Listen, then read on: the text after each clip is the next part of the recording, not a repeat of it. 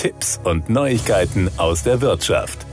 Wir alle füttern unsere Smartphones täglich mit vielen Daten. Wir führen Gespräche in Word, Text und Bild, speichern Notizen, Fotos und Videos, planen Termine und verwalten Kontakte. Der Zugriff auf diese teilweise sensiblen Daten ist über sogenannte Berechtigungen geregelt.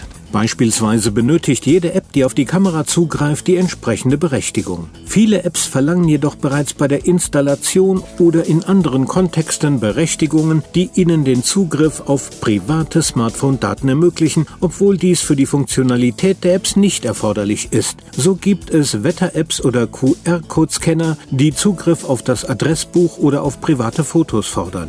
Zudem enthalten viele Apps sogenannte Tracker, die laufend Daten erfassen, das Verhalten der Nutzerinnen und Nutzer analysieren und Profile von Personen anlegen, ohne dass diese es mitbekommen.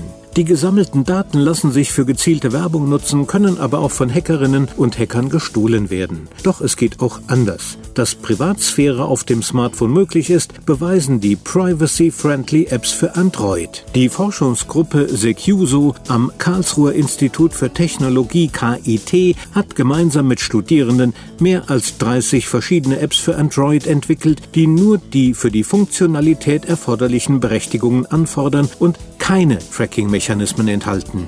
Für diese Privacy-Friendly Apps hat Secuso nun den 2022 erstmals verliehenen Digital Autonomy Award vom Kompetenzzentrum Digital Autonomy Hub erhalten, das vom Bundesministerium für Bildung und Forschung gefördert wird. Diese von der Forschungsgruppe Secuso, das steht für Security, Usability und Society des KIT entwickelten Privacy-Friendly Apps, kurz PFAs, ermöglichen mehr Privatsphäre. Die Forschungsgruppe unter Leitung von Professorin Melanie Volkhammer gehört zum Institut für angewandte Informatik und formale Beschreibungsverfahren des KIT. An der Entwicklung der für Android-Smartphones geeigneten PFAs waren und sind Studierende maßgeblich beteiligt. Die PFAs zeichnen sich dadurch aus, dass sie nur die für ihre Funktionalität erforderlichen Berechtigungen anfordern, keine Tracking-Mechanismen enthalten und damit keine Nutzungsdaten sammeln. Es werden nur dann dann klar definierte Daten an Drittanbieter übertragen, wenn dies für die Funktionalität unbedingt erforderlich ist.